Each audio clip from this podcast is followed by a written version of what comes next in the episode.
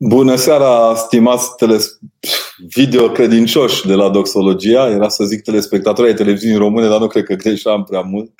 Hristos a înălțat. Mai avem puține ore, câteva ore bune să mai spunem acest salut binecuvântat în mijlocul nostru, ne uitând că înălțarea Domnului Hristos are la fundamentul ei învierea Domnului Hristos din cele mai de jos ale pământului. M-am gândit cu Cătălin, acasă Andrei, prietenul și colaboratorul meu în aproape toate emisiunile acestea filmate, să vă punem la inimă un subiect care sigur că nu pare duhovnicesc, dar pentru că marchează foarte mult zilele acestea, cred că ține într-un fel sau altul de misiunea noastră ca preot și de ca profesor să vi-l aducem înaintea inimii.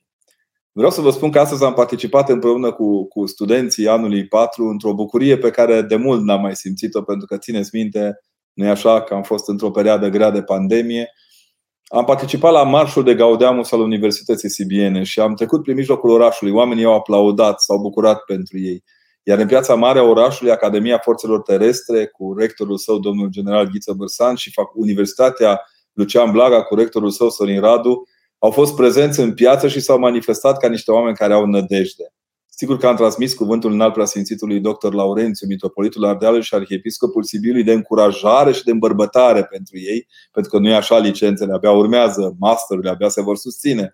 Dar m-am gândit foarte mult și la piticii pe care am văzut zilele acestea, emoționați, speriați, la cei de clasa 8 care trec deja în clasa 9 și care sunt gata să-și înceapă examenele. În acest context, m-a rugat la Dumnezeu să ne ajute să vorbim despre curajul de a-ți înfrunta propria minte și de a dovedi unui sistem întreg că nu educația neapărat uh, scriptică te face să fii om de valoare în rezultatele școlare, cât efortul tău, al părinților tăi, al comunității din care faci parte. În seara aceasta vă vorbesc ca unul care a ratat aproape toate examenele și nu o spun cu rușine, atunci m-am rușinat și m-am, ca să zic un cuvânt duhovnicesc, m-am ofticat. Pentru că seara a fost pomenită și ieri toată ziua a fost pomenirea Maicii Silvana și eu mă bucur tare mult că aici la Sibiu am putut să-i punem de o aducere aminte și de un gând bun și de o rugăciune în Catedrala Mitropolitană, îngăduiți-mi să vă spun ce mi-a zis prima dată când ne-am întâlnit în urmă cu ceva ani buni și ce ne-a legat pe noi pe veșnicie. Zâmbind mi-a spus că șansa mea a fost că am ratat câteva examene. Că dacă aș fi intrat, de exemplu, la liceu sportiv, aș fi fost un sportiv bun, un portar care probabil că ar fi jucat câteva meciuri și ar fi ieșit în, în decor apoi. Că dacă aș fi intrat la un liceu militar și mi-a șirat câțiva de dacă, rămânând la ideea că Dumnezeu ne așează în urma examenelor ratate, în același loc în care ne așează în urma examenelor reușite. M-a pus pe gânduri gând, gândul ei și îmbrățișându-i am spus atunci că e cea mai mare încurajare pe care am primit-o ca ratangiu de examen. De ce este important pentru viața noastră să privim dincolo de examen? Domnul Hristos nu este nici magician, nu este nici făcător de minuni așa uh, cum se spune, ca un nes rapid, are în el o construcție pe care ar trebui să învățăm să o folosim. În toată această perioadă am văzut bunicile venind cu pomenicul cu nepoții care trebuie să treabă, treacă examen. E drept că am văzut bunici care se rugau ca nepoții lor să treacă și examenul la școala de șoferi. Uneori este unica școală pe care o fac câte unii, dar nu ne băgăm. Vreau să vă spun că eu am înțeles evlavia lor pentru că eu însumi, în perioada în care cei din jurul meu, studenții și eu însumi am nevoie de rugăciune pentru examene, cred că cea mai frumoasă rugăciune pentru examen este pregătirea pentru el. Vreau să subliniez acest lucru, că niciodată Dumnezeu nu se împotrivește muncitorului. Că există un mod de a gândi a lui Dumnezeu în raport cu propriile noastre valori educaționale și că niciodată, nicio situație, Dumnezeu nu trădează muncitorul. Sigur că avem destui învârtiți în sisteme, pe etape și pe etaje diferite, dar asta nu înseamnă că e de vină Mântuitorul Hristos. Am auzit zilele acestea foarte des de la un, nici nu știu cum să zic, fost jurnalist sau un jurnalist care acum este mai mult decât freelancer, a scris o carte întreagă despre faptul că Dumnezeu există, aducând argumente în bajocură și la, ca să spun într-un cuvânt evlavios, la miștocăreală ontologică. Mi-a dat seama că există examene în viață mult mai importante decât examenul acesta pe care îl dăm în primul, prima trecere a vieții, în a doua trecere a etapelor vieților noastre și m-am gândit care de fapt e examenul cel mai important pe care îl dăm cu propriile noastre vieți. M-am gândit la acest lucru și m-am reîntors la Sfânta Scriptură cu bucuria aceasta pe care o ai când descoperi în Scriptură inima lui Dumnezeu bătând pentru tine. Ce anume definește de fapt starea de examen? Când ești cu conștiința împăcată că ai trecut cu bine un examen școlar? Care este suma de la care un student se poate declara mulțumit cu facultatea pe care a desfășurat? Când un copil știe germană perfect, de exemplu. La noi în Sibiu, sigur să dau și examene în clasa 1, în clasa 4, în clasa 5, în clasa 6, pe diferite provocări. E suficientă provocarea aceasta pentru ca un copil să aibă, de fapt, pregătită viața dinainte pentru a putea să se împlinească ca om? Părerea mea personală că aici trebuie să gândim creștinește. De fiecare dată, Domnul Hristos ne învață că omul se caută și se găsește cu Hristos în Scriptură. De fiecare dată Sfânta Scriptură ne vine în ajutor și ne ajută să învățăm, dacă e nevoie, cât e de importantă ca viața noastră, cât e de important ca viața noastră să aibă în Scriptură un temei. Nu întâmplător, ieri seară, încercând să mă adun pentru a începe să scriu cursul de catehetică, am ajuns la cuvântul acesta al Mântuitorului, pe care noi îl ascultăm la fiecare deschidere de an școlar, în școli, în seminarii, în facultăți de teologie. Bine ar fi să-l ascultăm și la o deschidere națională a învățământului. E, dacă țineți minte, pilda semănătorului. Nu m-am gândit niciodată că, de fapt, Hristos Domnul rostește această pildă după o furtună, potolind apoi furtuna. E între două furtuni Hristos când rostește pilda aceasta. Că, de fapt, nu e un timp de semănat, adică de învățat, și nu e un timp de rodit, ci timpul semănatului și a rodirii aproape sunt concomitente în ceea ce înseamnă viața noastră școlară, viața noastră de pregătire, viața noastră de cultură pedagogică. Vă zic aceasta pentru că există o concomitență care a început să ne deranjeze. Ne credem că putem să învățăm acum pe copii ceva, mâine altceva, poi mine altceva și peste patru zile să dea examen din cu totul și cu totul altceva. E boală grea asta, de fapt. M-am gândit în ce condiții un copil își dă examenele cum se cuvine și își trăiește cum se cuvine școala. Bucuria aceasta de a fi școlar. Pentru, de a fi școlar. Pentru mine a fost foarte important să înțeleg modul în care Domnul Hristos, în pildă, vine și spune cu subiect și predicat. Că toate eforturile noastre ca oameni sunt extraordinar de importante, dar nu sunt fundamentale rodirii seminței. Viața mea a îngăduit să cunosc câțiva oameni pe cale care n-au reușit să-și desfășoare, știu eu, alfabetizarea corectă în bănci de clasă. Cunosc oameni care au învățat abia în pușcărie să citească și să scrie. Dacă ar fi învățat în școală, poate ar fi fost scutiți de etapele celelalte de pușcărie. Cunosc oameni care, într-un mod sau altul, fiind copiii săraci, au reușit să învețe foarte târziu sau n-au reușit niciodată să facă o școală foarte importantă, dar care citesc cu evlavie la filocalie, care pot citi din saltire ore în șir, fără să se plictisească, care trăiesc în bucuria aceasta a ceaslovului și a ascultării rugăciunii, ca și cum ar fi la școală cu minți așteptând să li se dăruiască nota 10 de către marele învățător care este Hristos. Ce este de fapt învățământul astăzi este această fractură din nefericire între a-l învăța pe copil să-l vadă pe Dumnezeu și a-l ajuta să vadă că Dumnezeu îl vede. Mulți dintre părinții care îi trimit pe copil la școală cred că ei sunt niște mecanisme, niște roboței mici care trebuie dași, trași de o cheiță și de cele mai multe ori părinții intervin în educația copiilor. Uneori cu foarte multă aroganță în raport cu învățătoarele, cu profesorii, cu un învățământ care, fără îndoială, în anumite locuri are problemele sale. Dar sunt probleme minore față de, probleme, de marile probleme pe care, știu eu, strada, ori dacă vreți, instituțiile noastre, oricât ar fi ele de private, le întâmpină în viața cotidiană. Și atunci mi-am adus aminte de cuvântul acesta al Scripturii. Domnul Hristos ne zice așa. Ieșit asemănătorul să samene sămânța ta, sa și semănând el, una a căzut lângă drum și a fost călcată cu picioarele și păsările cerului au mâncat. Sunt copii aceștia binecuvântați pe care nu-i mai vedem. Copii care, ratând așezarea pe linia școlii, devin copii în abandon, copii ai sărăciei, copii care nu mai văd dincolo de șanțul de la marginea drumului. Sigur că biserica a făcut eforturi pentru cine trăiește în biserică, știe că vreme de câțiva ani în biserică, la ideea Părintelui Naclar și apoi dezvoltată la nivel patriarhal, a avut loc un proiect Alege școala, în care unor astfel de copii li s-a întins mâna. Li s-a spus, puteți, nu vă lăsați, haideți. Mesajul era motivant. Veneau în tabere, ne-am văzut cu ei, i-am mirosit, ne-au mirosit, ne știm pe nume. Dar întoși acasă în comunitățile lor, acest suport uneori n-a fost suficient. Deci primul lucru pe care îl avem de făcut atunci când ne pregătim de examene și apoi trec examene, dar rămânem cu Hristos, este să admitem că mulți dintre cei care trec prin viețile noastre ca elevi și ca prieteni în școală nu reușesc să se desăvârșească datorită ratării țintei, pentru că nu sunt pe cale. Apoi Domnul spune, și alta a căzut între spini și spinii crescând cu ea au înăbușit-o.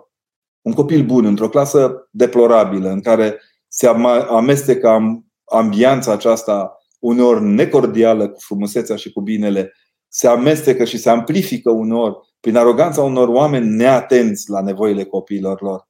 Se sufocă, moare. În foarte multe rânduri am văzut copii care s-au pregătit foarte mult la școală, dar când să-și dea măsura iubirii lor pentru ceea ce au învățat, n-au fost întrebați niciodată ceea ce știau.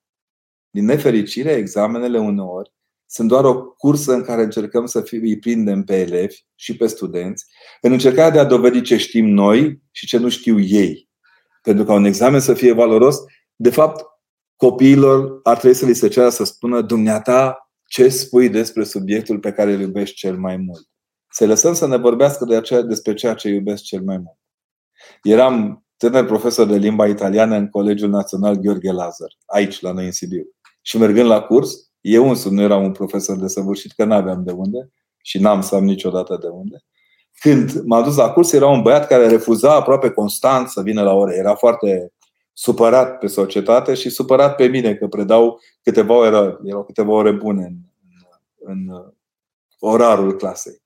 Avea în schimb pe el un tricou cu Juventus, o echipă de fotbal din Torino, să mă iertați că la doxologia vorbim și despre acest aspect. Copilul ăsta mi-a născut ideea de a-l pune să ne facă o, o sinteză a etapei de fotbal din Il Calcio din Italia și ideea a prins bine. I-am spus că tot îți place Juventus, hai prezintă-ne la fiecare curs câte rezultatele în italiană, desigur, ca să nu confundăm limbile și ajută-ne să vedem care e cel mai bun jucător și care îți place cel mai mult. Oh, s-a pus pe studiu, a lucrat, a tradus. Nu întotdeauna merge. Nu cred că, de exemplu, elevii de liceu o să mai apropie cu ușurință de, de proiecte. Sunt sătui, ar vrea să învețe punctual, să scape parcă mai repede de la școală. Dar examenul? Examenul e al profesorului. El trebuie să știe ce să-i ceară și cum să-i ceară. La sfârșitul anului, când a dat, cum s-ar spune, examenul final, deși aveau deja note multe de 10, i-am întrebat pe fiecare, să, i-am pus pe fiecare să-și aleagă un subiect care le place și în fața Uh, inspectoare de limbi străine să susțină în italiană un discurs. Au fost fabuloși. Unii au vorbit despre copilărie, alții despre fotbal, alții despre credință, alții despre necredință, unii despre iubit, alții despre urât, despre filme, despre teatre, despre viața ca viață, pentru că nu e așa. Examenul unui creștin este despre viața ca viață. Apoi Domnul Hristos zice așa, și alta a căzut pe pământul cel bun și crescând a făcut rod însutit. Acestea zicând striga, cine are urechi de auzit, să audă. Pilda este scurtă, sunt trei versete. Sunt copiii, ultimul verset este despre copiii aceștia care intrând într-un mediu bucuros și dătător de tonus, pot să meargă mai departe cu fruntea sus, sunt ajutați să meargă cu fruntea sus. I-am simțit astăzi pe studenții mei și mă bucur că spun asta, având un plus, un, un atu în plus față de toți ceilalți. Era, se simțeau bine, se simțeau împliniți, trecuseră deja printr-o parte din examen, dar vădeau înaintea lor posibilitatea porții ultime a alergării.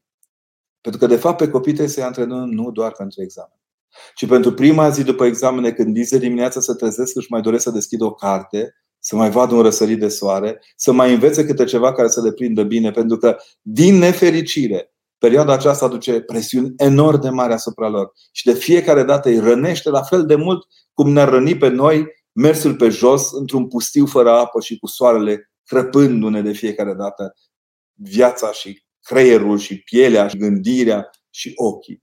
Această presiune este dată de falsitatea examenului în care ne zbatem. Cât de important este la un moment dat ca un copil să știe doar teoretic să lucreze fără a avea niciun simț practic în a ajuta pe celălalt.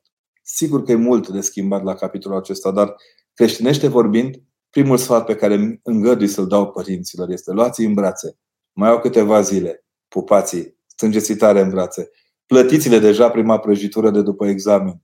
Dăruiți-le nădejdea și știința că sunt copiii dumneavoastră, indiferent de ceea ce se întâmplă în examenul acesta.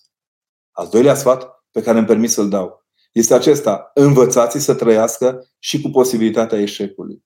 Sigur, uneori li se întâmplă unor oameni care sunt de 10 pe linie. Credeți-mă că știu ce zic. Ca la un moment dat în viață să aibă un declic, să li se rupă un fir din bordul acestui mijloc de transport care este învățământul.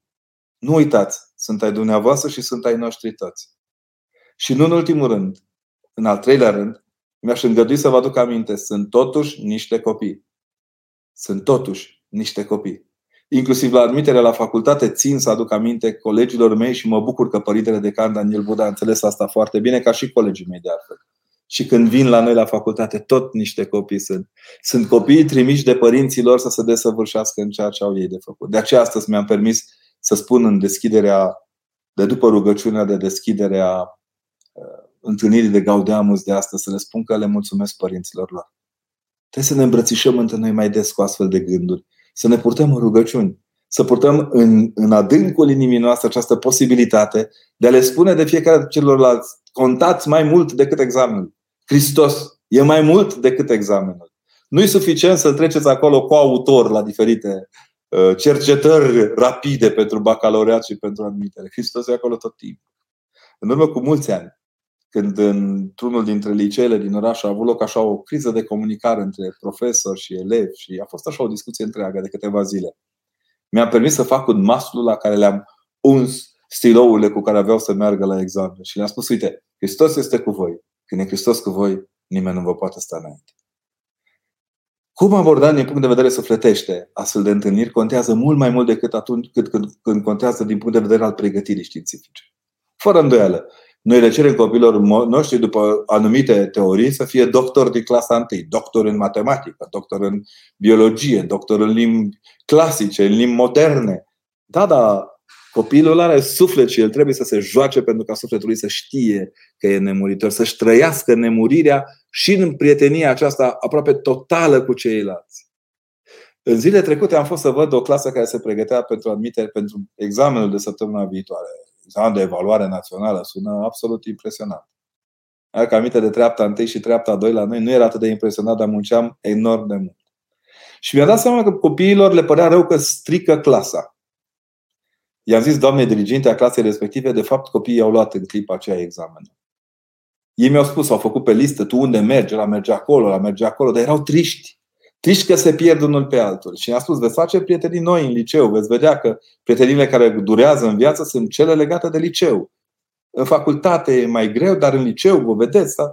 la care îi spuneau, înseamnă că mi-a plăcut enorm de mult răspunsul unul dintre băieți. Și înseamnă că noi ne-am trăit liceul deja. Erau prieteni și asta conta enorm de mult. Și știți când i-am văzut că sunt prieteni? Pentru că ei făcuseră întâlnirea aceasta ca să ajute să motiveze pe o colegă de-a lor a care mă mică murise. Adică ei mi-au cerut să fiu acolo ca să-i încurajez pe toți, dar o vizau doar pe colega lor care avea nevoie de un cuvânt în plus. M-am bucurat astăzi să aflu că fata s-a hotărât să, să fie mai prezentă în mijlocul lor. I-a îmbrățișat pe toți și a înțeles că examenul pe care trebuie să-l dea de evaluare este și un dar pentru nemurirea mamei sale. Când înțelegem acest lucru, examenele sunt luate. Aproape că nu mai contează încurajați să vadă prima zi de după examen. Încurajați să vadă prima zi de după examen când deștepți sau nu neapărat deștepți, bun sau nu neapărat bun, ei intră în alt stagiu al vieților și anume acela în care o pot lua de la capăt cu demnitate. Pot începe de oriunde de pe harta științei lor și a liceilor dintr-un oraș sau dintr-un județ, pentru că pot ajunge exact la punctul pe care și l-au dorit în clasa 1. Am văzut de foarte multe ori copii care, pe care calculatorul i-a aruncat așa, hazardant, într-un deșert al, al cifrelor, de fapt, că și-au refăcut și și-au reconstruit până la capăt toată cariera, regândind-o, abdatând-o, dacă vreți, și repunând-o acolo, în, în prioritar în fața lor. Chiar dacă nu mă credeți, dar am dovezi, inclusiv de la uh, efortul prietenilor mei de la Rădăuți, pe care aș vrea tare mult să-i salut de la Sfântul Leontie, dar și din activitatea mea de însoțire în anumite proiecte pe de ajutor social acordat unor copii orfani sau cărora le lipsesc ambii părinți sau ai căror părinți s-au rupt unul de celălalt și au lăsat în crevasa aceea să alunece un copil sau doi sau trei, am văzut de foarte multe ori cum copiii aceștia nu s-au adunat până la evaluare, dar la terminarea liceului au continuat să dea la medicină, medicină veterinară sau să facă teologia, să facă drepturi, să facă sociologia sau să facă Academia Forțelor Terestre. Astăzi, între ei, absolvenți era un copil care părea acum câțiva ani al nimănui. Acum, el este tatăl unui copil și el este și demnitarul, uh, demnul purtător al gradelor sale onorifice din anul 4. Poate că pare, pare puțin ce spun acum, dar vreau să gândiți un pic prima zi după examene. Ce suntem când nu mai suntem examinați? Ce trăiește în noi din tot ceea ce am pregătit pentru un examen scris sau oral a doua zi după ce l-am dat? Mi-aduc aminte că atunci când am terminat facultatea, în urmă cu deja prea mulți ani, m-am simțit ca un soldat care a luptat în continuu câteva zile undeva într-un tranșeu, a tot tras, a încărcat, a tras, a încărcat, a tras. Acum aveam glonțul pe țeavă, dar nu mai aveam cu cine să lupt. Pentru că nu e așa, după ce luai licența în teologie, era într-un, într-o liniște care pregătea, de fapt, plecarea spre lumea reală. Celor care faceți teologia, studenților teologi și seminariștilor, le atrag atenția cu bucurie și cu dragoste. Ziua de după examen poate fi ziua preoției. Poate fi ziua întâlnirii cu viața sau moartea, cu linia aceasta foarte fină între suferință și binecuvântare. Mediciniștii de astăzi pe care i-am văzut erau în anul 6, erau extraordinar de maturi și râdeam cu prodecanul facultății de acolo că mâine, poi mâine, din toamnă, vor fi în cabinete, și vor face rezidențiatul. Ne vor spune dacă suntem bine sau suntem rău. Unii altora își vor da sfaturi și vor căuta sfaturi.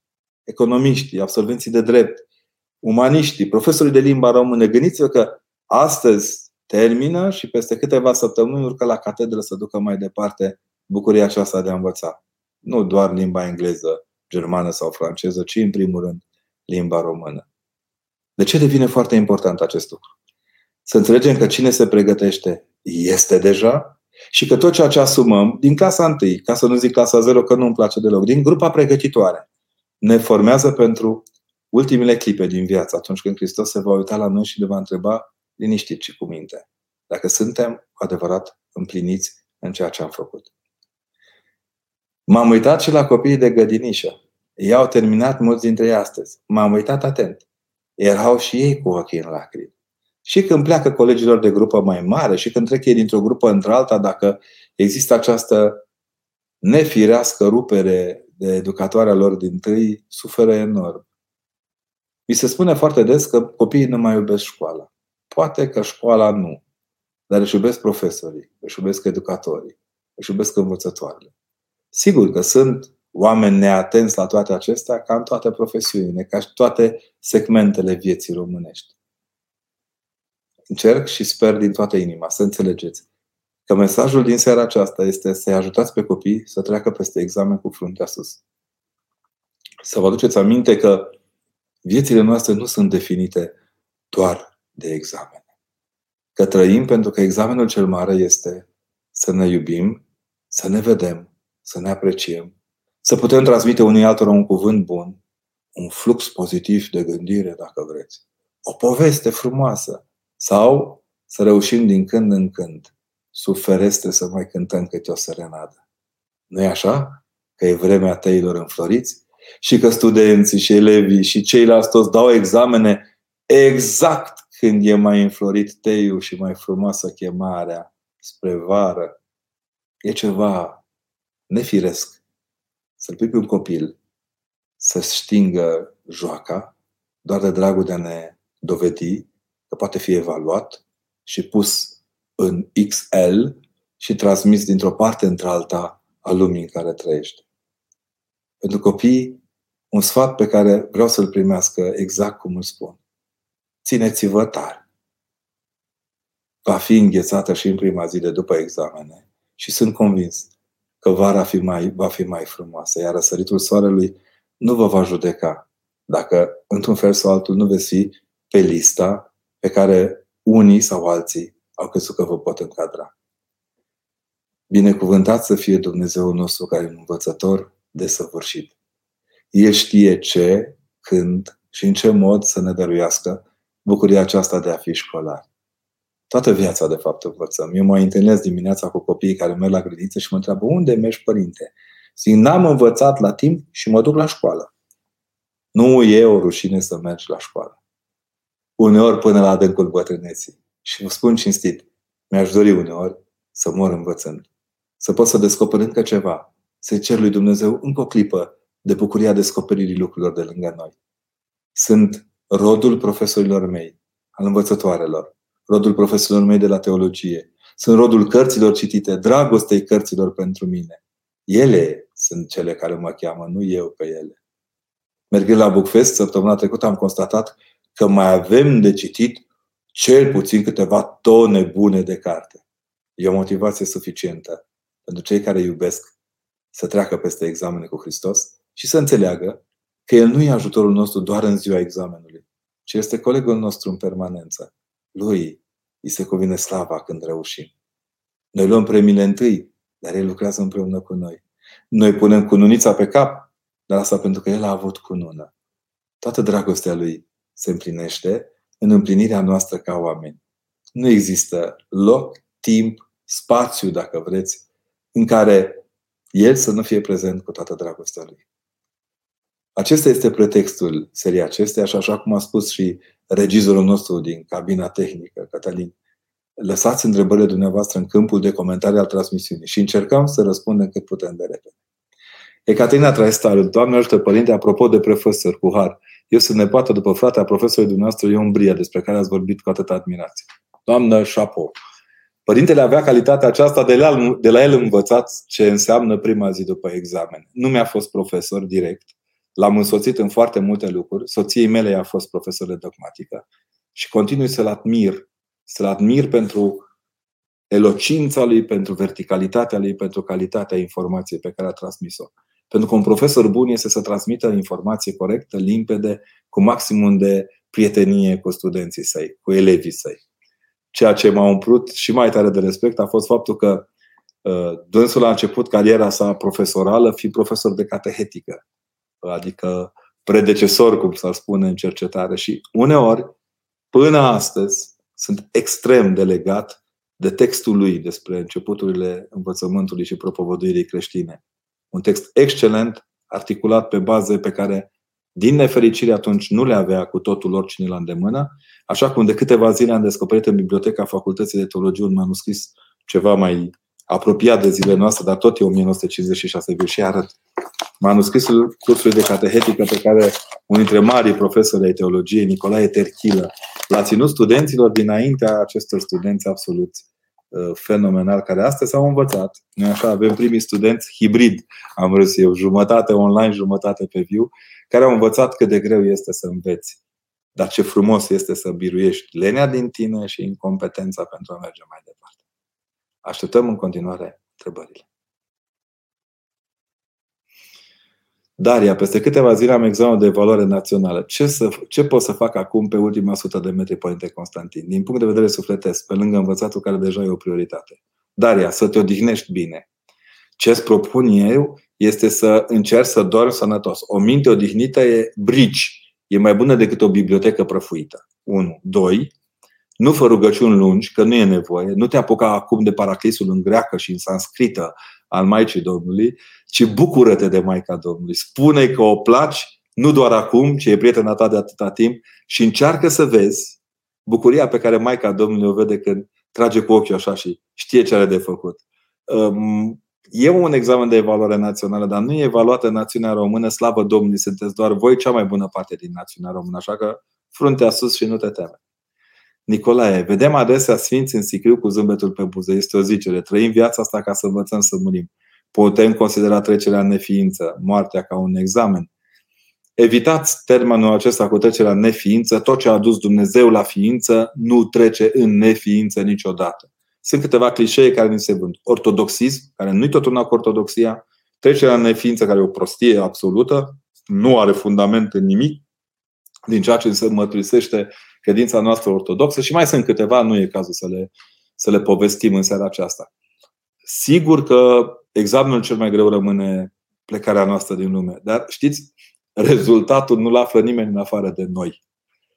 toți se laudă unii acum că au inventat, nu, secretomania asta în jurul examenelor, avem cifre, nu, mai, nu ni se mai publică unde am intrat, dacă am intrat, de ce am intrat, cum am intrat. Nu? Avem boala asta de ascunde notele, că vai de mine, să nu se simte lezați ceilalți. Așa a fost și cu, dacă vă aduceți aminte, în urmă cu ani buni, se spunea despre ora de religie că expune prea mult moartea, nu e bine să vă Și dintr-o dată am avut cifre întregi cu morți, cu răniți, ca și din nefericire cu războiul acesta din Ucraina. Uh, sigur că moartea este un examen, dar repet, e primul examen sau singurul examen care este de sute de ani, de mii de ani. Top secret. E doar între noi și Hristos. Și să știți că o să fim mirați uh, de cine vom întâlni în rai și mai mirați de cine nu vom întâlni în rai, în nădejde dacă noi înșine vom intra în rai, mirându-ne că suntem acolo. Examenul cel mai de preț pe care eu l-am văzut la Sfinți este în schimb altul. Să reziste la toate jignirile celor care îi calcă în picioare și îi rănesc. An de zile, an de zile s-a vorbit împotriva bisericii, an de zile împotriva moaștelor, au fost răniți, chiar părinții aceia care plecau zâmbind din lumea aceasta. Aici este marea lor calitate. N-au ripostat. Ce știu ei, știu sfânt, desăvârșit, din lipirea de Dumnezeu. Examenul cel mai mare este să stai lângă Dumnezeu, când ceilalți îți propun sute de alternative. Adrian, semi numai aici, n-am mai auzit, dar îmi place termenul. Vă întreb cum pot scăpa de frică și de nădejde. Am 20 de ani și nici să zâmbesc nu mai pot, sunt compleșit. Nu pot gândi pozitiv în ciuda faptului că el nu m-a lăsat, never. Cum să trec acest examen? Adriane, să ne înțelegem. Există depresii reale și, cum să spun eu, conexe la toată viața asta năucitoare pe care o ducem în jur nu pot să-ți ofer soluția unui șoc, să te duci să vezi cam cum arată viața altora, știu eu. La Mariupol nu mai putem merge, dar ne putem plimba un pic prin, prin uh, Irpin sau pe la, prin apropiere, să vezi ce s-a întâmplat acolo și poate îți revii un pic, un șoc ontologic, efectiv. Ce pot să spun, în schimb, este că există și multe dintre depresii induse, induse de noi înșine, de propria noastră slăbiciune, de propria noastră vai de capul meu. Uite, pentru vindecare recitește povestea prostiei omenești a părintele Ion Creangă, a diaconului Ion Creangă. Hai să vezi matale acolo. Și acum stă drobul de sare și la si plâng, intră în depresie că pică drobul de sare pe copil în loc să ia copilul și să-l mute de acolo. Vezi ce copil ai de salvat de sub drobul de sare și care e în tine, în adâncul tău și pe care tu îl poți salva. Nu e fundamental să treci examenul acesta ai nevoie de ajutor. Cere ajutor. Un ajutor competent și un ajutor optimist. Deci eu am văzut foarte mulți oameni încercând să meargă să fie vindecați de, de desnădejde la un fel de desnădejduiți ca ei. Nu ține. Nu merge. Iar gândirea pozitivă, așa cum este ea prezentată, de data asta nu vă ajută. Trebuie să gândiți mai mult decât pozitiv. Trebuie să gândiți cu Hristos. Iar Hristos nu e decât pozitiv. E pe plus. El e pe cruce tot timpul. Niciodată pe, doar pe o bârnă.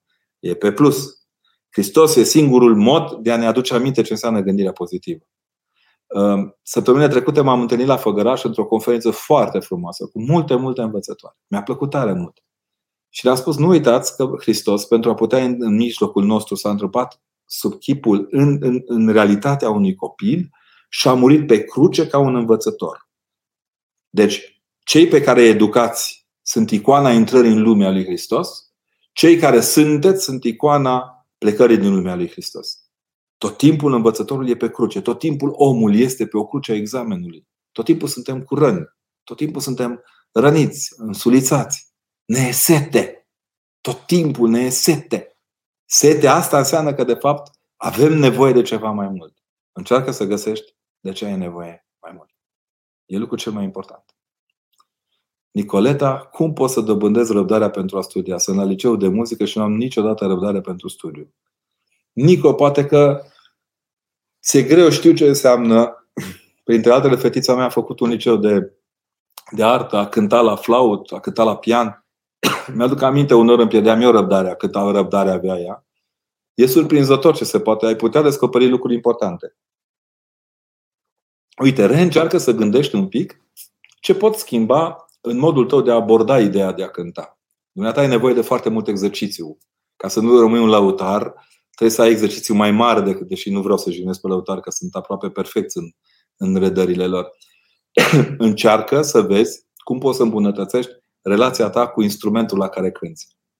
Cred că e supărată pe tot sistemul ca atare. Nu mai cânta pentru sistem, nu mai cânta pentru examene. Cântă, dacă poți, pentru bucuria de a cânta. Ca să mă înțelegi, gândește-te la echipa națională din meciurile cu Macedonia și Bosnia și vei vedea că nu e important doar să porți tricou pe tine, ci și să te bucuri de ceea ce faci pe teren.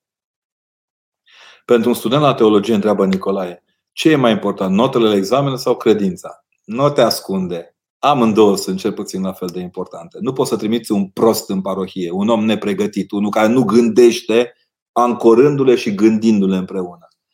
Și acum știu că nu v-am prea lăsat numai o direcție de răspuns, dar vă rog, explicați. N-ai ce să explici aici. Uite, să-ți povestesc un lucru. Eu cred că rugăciunea studentului este învățătura cu o sărbie. Un preot bun se pregătește muncind cu râvnă la, la masa lui de lucru. N-ai ce căuta prost instruit între oameni.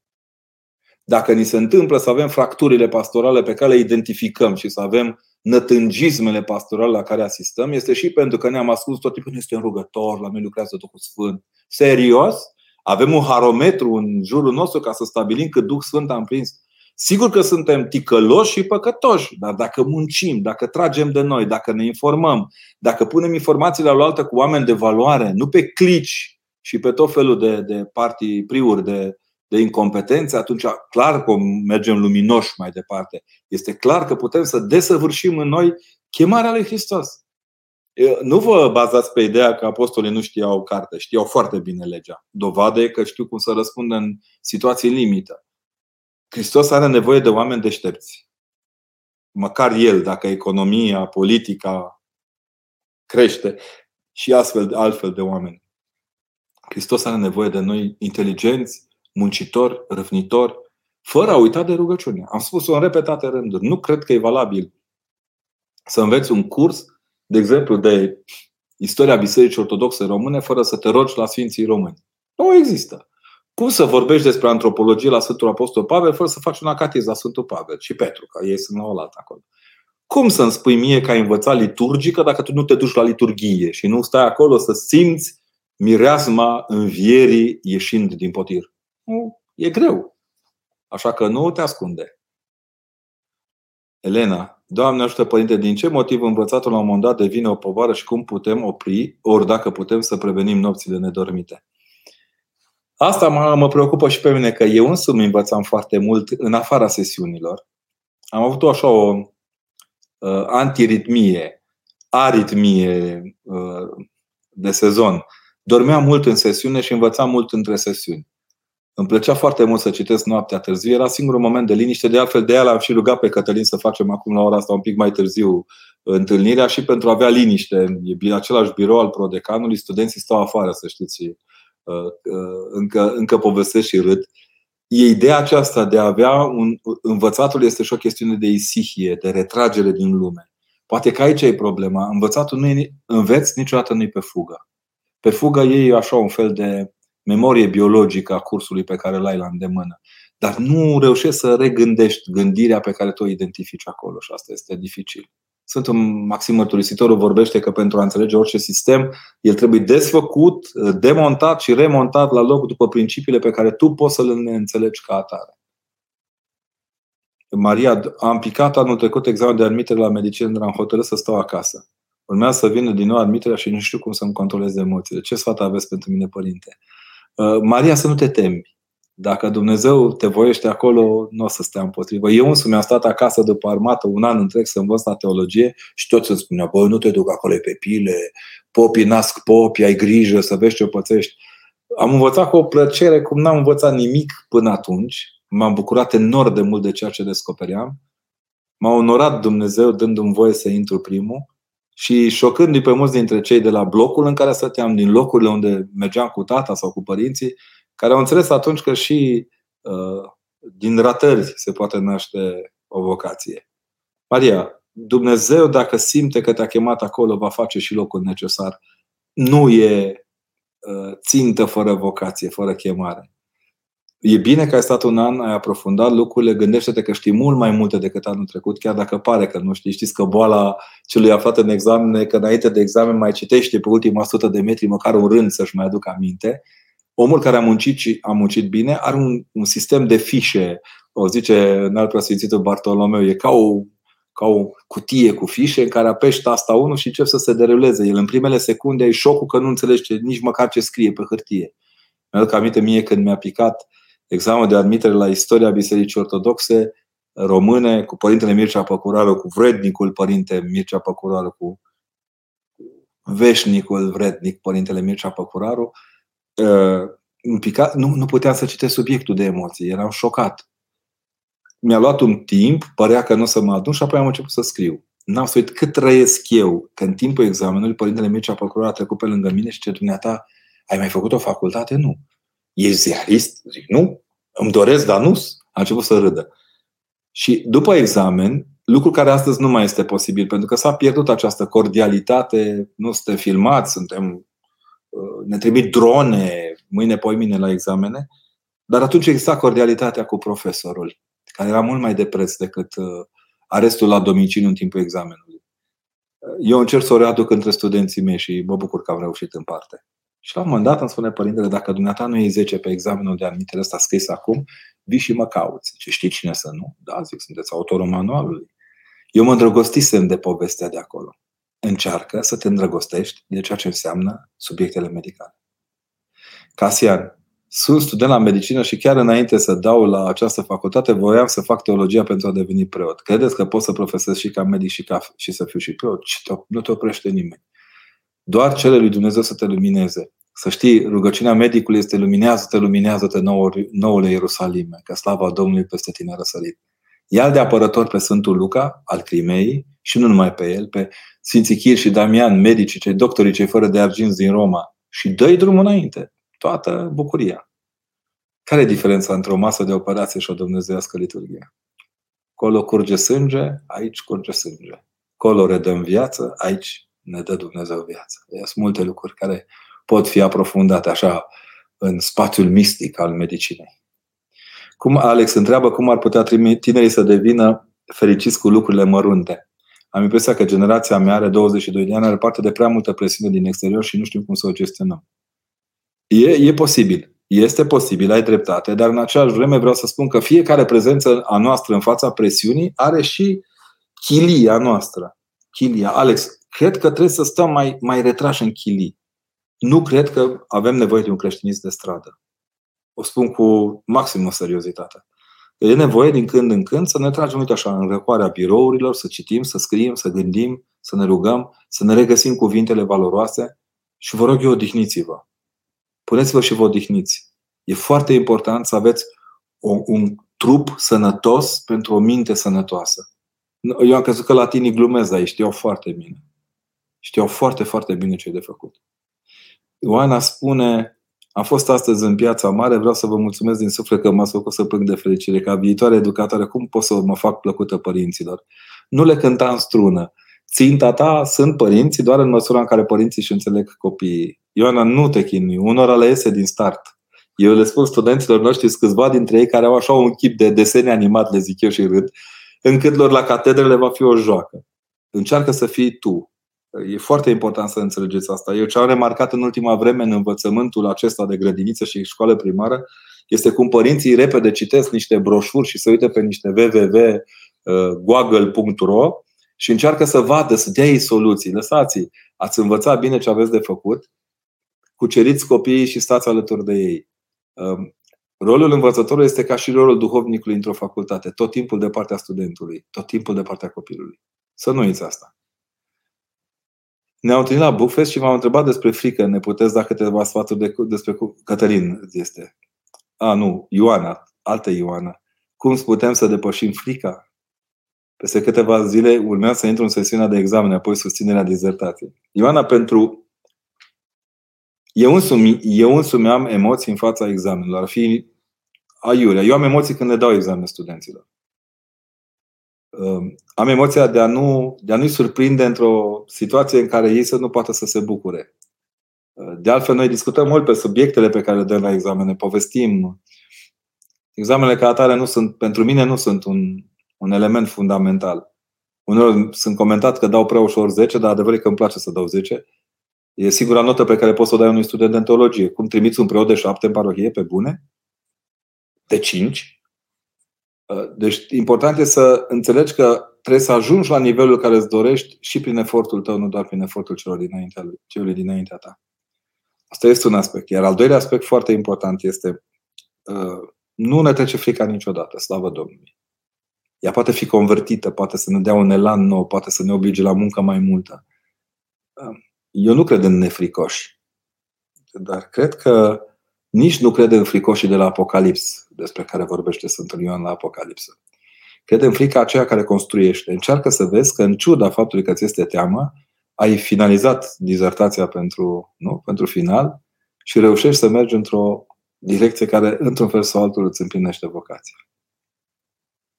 Elena zice, urmează să-mi aleg universitatea. Apropiații și profesorii au așteptări mari de la mine. Simt că pot, dar nu știu să aleg. Să țintesc scopuri înalte, vrute de ei, sau să aleg o direcție comodă mie. Elena, nu pot să te sfătuiesc aici pentru că nu știu ce visezi. Dar uh, dacă ceea ce te îndeamnă aceea să faci e împotriva visurilor tale de, de bucurie, îți va fi greu.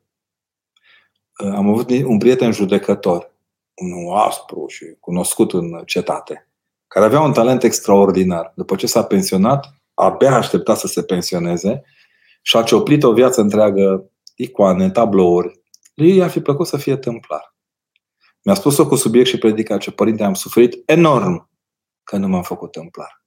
Stai seama, un judecător și încă unul de renume, că a suferit că n-a fost templar. M-am gândit foarte des uh, cât de mult te iubește Dumnezeu ca om, încât îți împlinește voca, hobby-ul ca o vocație. Cântărește-ți bine lucrurile pe care vrei să le faci și să știi Binecuvântat fie Dumnezeu care îngăduie de copiilor să încalce o singură dată pe voința părinților, atunci când aceștia cred că știu mai bine decât ei ce își doresc copiii. Cum să-mi depășesc depresia din timpul facultății? Cum să trec la ceva care mă simt, de care mă simt blocată și nu știu cum să fac? Facultatea mă dă boară, Dumnezeu îmi dă liniște. Păi, apropiați-vă de Dumnezeu să vă dea liniște ca să nu vă mai blocheze, nu mă mai doboare facultatea. Uh, a fost uh, săptămâna trecută la facultatea de drept, la o întâlnire cu studenții de acolo, pe baza cărții pe care am scris-o cu, cu domn, părintele Doboș. Uh, i-am văzut oameni de drept, dar care întrebau lucruri de suflet.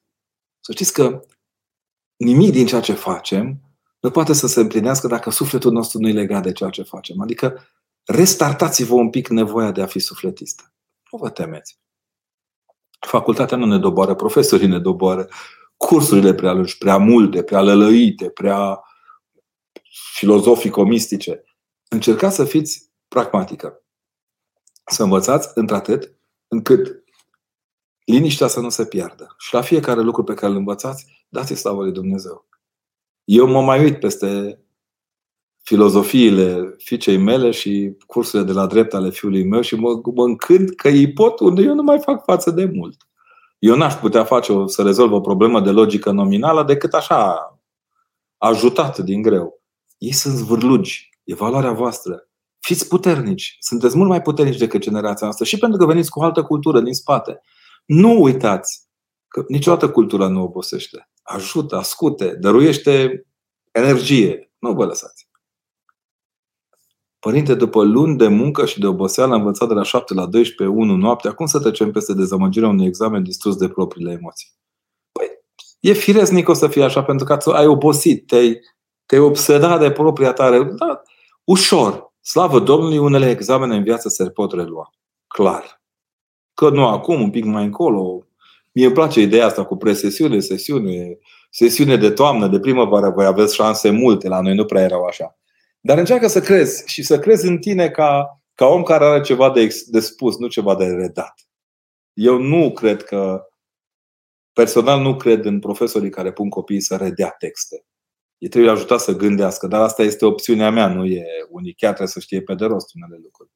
Încercați să, să vă destindeți și să redați cu bucurie lucrurile pe care le-ați învățat. Vanessa spune că e o bucurie să ne reascultăm. Tocmai citeam din iubirea care ne urnește. Am zis că îmi schimb puțin starea stresată, fiindcă se apropie examenul de licență. Dacă e așa, Vanessa, sunt bucuros. Eu mă mai distram așa când eram... Eu am pierdut un examen la Noul Testament, trebuie să spun și asta. Dumnezeu să mă ierte, dar cred că o face. Eram în anul 2, cred că, și părintele Mihoc, părintele profesor Mihoc, încercase, începuse să ne asculte și oral la epistolele Pauline. Mie mi-a aplicat în mână Struțocămila lui Volkov, prima ediție, atunci tradusă de Mircea Ivănescu la Humanitas, o carte roșie cu o poveste întreagă. Măi, eu am luat-o în mână doar să o răsfoiesc, dar nu m-am putut desprinde. Am pierdut două zile, nu, o zi de învățat, asta însemna cam 10 subiecte pe care nu le stăpâneam și m-am dus și am zis părintele profesor, părinte, v-am luat și noastră cartea să vedeți ce mai ispitit și ce bună e cartea, am să vin în toamnă. Până în toamnă citisem comentarii în franceză, în engleză, ce nimerisem eu acolo pe lângă curs ca să fac și eu pe deșteptul. Subiectele erau dificile, cum sunt întotdeauna la Noul Testament. Mi-a luat foarte mult să văd că am luat notă maxim, mai cu seamă că părintele a anunțat de la 10 în jos notele și 10 n-a zis, a zis 9, 8, 7, nu m-a regăsit nici la 5, nici la 4. Când mi-au spus că am luat examenul cu notă maximă, n-a avut cu cine vorbi, că le și nasem între timp. Am trecut prin asta. Dar vreau să aveți încredere. Munciți mai mult. Unde e ratat un examen, se merită muncit. Nu cred în studenții de nota 10. Nu cred în ei. Bună seara, părinte. Am început să vă urmăresc online, vă ascult în timp ce lucrez și sunt mai liniștit și tare aș vrea să vin la o conferință de discuții cu studenții. Oare când veniți la Cluj? O să aflăm când ne cheamă. Mă adresez o întrebare, zice Alex. Cum ar putea un tânăr să ajungă și să tindă spre un viitor profesional perfect ipotetic, dar fără a pierde umanitatea și spiritul civic față de restul oamenilor? Acceptând că munca lui nu este totul. Eu tot zic de câțiva ani că nu-i tot una vocația cu carieră. Poți să faci carieră în IT, de exemplu, dar vocația ta e să fie să scrii poezii sau să cânți la chitară. Ah. Azi am văzut pe tinerii de la Academia Forțelor Terestre ne-au încântat acolo cu rock. Ah, frumos, tare. Deci am simțit ca în prima tinerețe. E important să știi să dați bucurie celorlalți, să fiți bucurie celorlalți.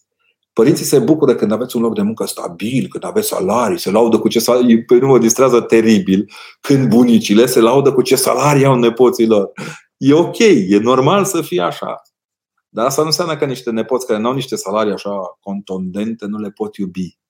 Și s-ar putea cu salariile mari să uite să le ducă și o plasă de mere. Un măr pentru bunica e mai important, mai important decât în, în cotreaptă câștigată la salarizare. Mie mi-ar place acum să mai duc bunicilor mele mere. Nu prea mai am cum. De aceea dăruiesc mere oamenilor. În numele Ilenei și Mariei. Unii zic că lucrăm la o multinațională. Da, biserica este una care funcționează pe toate, pe toate liniile. Repet, Hristos e răstignit pe un plus mare. De aceea cred că aveți obligativitatea sufletească de a nu vă pierde umanitatea dăruindu-vă umanitate. Gabriela, Ehm, sunt mama cu fica studentă. Cum pot să mă rog mai bine pentru ea pentru a se ruga și ea puțin? Dar lăsați-o, rugați-o dacă puteți dumneavoastră, faceți-o dumneavoastră. Ea acum citește, muncește, își face temele. Ehm, un referat bine făcut fără să-l copiezi, nu știu dacă există așa ceva, dar mă rog, o mai zic o dată.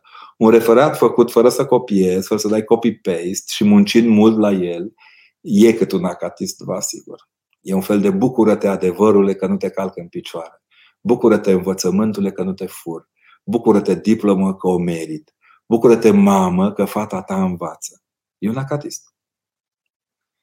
Cum ne putem alege liceul potrivit? Am luat probele la liceu pedagogic și nu știu dacă ar trebui să continui pe acest drum. Mihaela, e cea mai bună alegere. Liceul pedagogic oferă capacitatea de a învăța o cultură care nu o poate învăța oricine. Vei învăța să vorbești copiilor, nu sunt niște cursuri de comunicare interfinanciară și intergalactice, dar înveți să vorbești cu copiii. Ai să înveți română strașnic, ai să înveți de limba engleză și, nu în ultimul rând, ai să înveți despre tine care sunt limitele tale într-o psihopedagogie aplicată. Dă-i drumul înainte. Pedagogia, eu regret că n-am făcut liceu pedagogic, mi-e rușine. Și acum să spun că nu l-am făcut, dar l-a făcut sora mea și știu cât e de frumos și l-a făcut fica mea, știu ce cât e de frumos. Nu, nu demisiona din bucuria asta de a te întâlni în liceul pedagogic cu Hristos învățătorul. E frumos. Liceele vocaționale, o spun cu maximă seriozitate, oferă față de cealaltă licee dreptul de a visa. Se deschid geamurile în fiecare dimineață. Că intri într-o clasă în care urmează domnișoare să devină învățătoare. Geamurile, chiar dacă sunt închise, sunt niște gene de îngeri care se zbat peste ele. Credeți în ceea ce faceți, e important. E important, foarte important să credeți în ceea ce faceți. Marina zice, cum să trecem cu bine și examenul lor deciziilor în viață. Sunt acum în etapa că nu știu încotro să apuc. Te, ce decizie să iau? Oprește-te. Stai, odihnește-te, trageți aer în piept și după aceea întreabă-te încotro mergi. Nu-i bine. Viața ne obligă prea repede să luăm hotărâri. Suntem prea repede împinși în față. Acum, du-te acolo, e în dreapta sau în stângă, facultatea aia sau aia, face aia sau aia, în facultate, face aia sau... Opriți-vă, trageți aer în piept și gândiți-vă prima zi după examen. După acest examen, al alegerii, al deciziei. Ce se întâmplă în prima zi? Nu în următoarele, că viața e lungă, e grea. Sunt foarte multe răsărituri până la apusul nostru. Și un singur răsărit după apus. De aceea, mai curajoși, mai, cum să spun, mai sincer cu voi. E bine să vă prindeți când nu e ok, că nu e ok. Am fost și eu printre studenții care ați vorbit astăzi în piața mea. De asemenea, sunt din Deva și vă așteptăm când mai treceți prin zonă la Orto Cafe. Am fost la Deva acum câteva săptămâni, a fost așa o bucurie. Adică trebuie să vă spun și asta pentru că a fost un examen pentru mine să slujesc în orașul în care Monseniorul Gurie, cum îi spuneau eu, preasfințitul Gurie, a plecat prea devreme. Dar am primit cea mai frumoasă lecție de succesiune învățătorească pe care am văzut-o vreodată. Pe antimisul de slujire liturgică pe care semnase preasfințitul Gurie, a semnat și preasfințitul Nestor. Erau amândoi acolo. Cei care nasc ucenicii și care îi țin în dragostea episcopatului lor, știu cât de important este să nu calci în picioare pe cel dinaintea ta în scaunul tău apostolic, ci să poți să dăruiești pe mai departe certitudinea că biserica este un întreg de învățătură, un, un contondent de învățătură și că suntem toți la oaltă. Suntem toți în bucuria aceasta de a învăța împreună, de a ne trece împreună examenele și, nu în ultimul rând, atunci când suntem înfrânți, de a ne susține unii pe ceilalți. Să știți că în Catedrala Metropolitană arăt așa că nu-i foarte departe. Vin și copii care intră la școală și copii care ratează școala. Vin copii care se împlinesc în iubirile lor și copii care nu se împlinesc în iubirile lor. Mame bucuroase de alegerea copiilor lor și supărate, ca și tați. Mai rar, dar vin și ei. Vreau să știți, în biserică toți ne găsim mângâierea.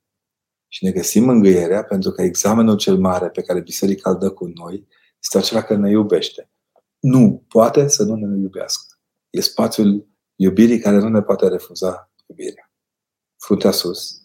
Rog pe Dumnezeu să vă ajute să vă dăruiască pacea aceea de care aveți nevoie să puteți învăța cu bucurie și să nu uitați că o parte din, din sămânță a căzut pe pământul cel bun și crescând a făcut rod însutit.